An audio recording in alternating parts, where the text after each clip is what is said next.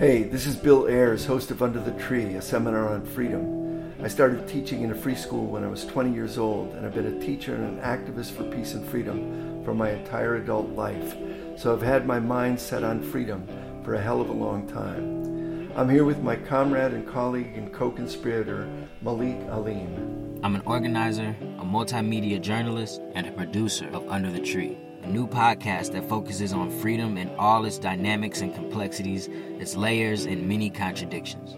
Bill takes you on a journey each week to fundamentally reimagine how we can bring freedom and liberation to life in relation to schools and schooling, equality and justice, and learning to live together in peace. Our podcast opens a crawl space, a fugitive field and firmament, where we can both explore our wildest freedom dreams and organize for a liberating insurgency.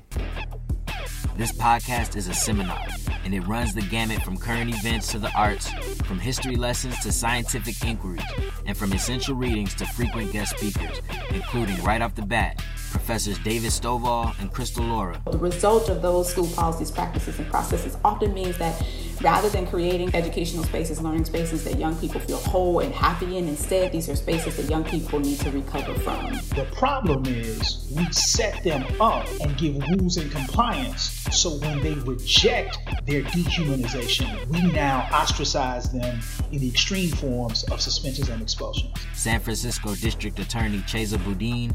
Another way that I am urging other local elected officials to pursue is through investing in community and investing in supporting people who are unemployed, who are unhoused, who don't have access to health care, so that people aren't in a position where they have to commit crimes of desperation to survive. And longtime activist Bernardine Dohrn. since everyone was a child. It's a global question, it's a universal question. A good proportion of the world's children are in those conditions of peril and imminent damage, if not death.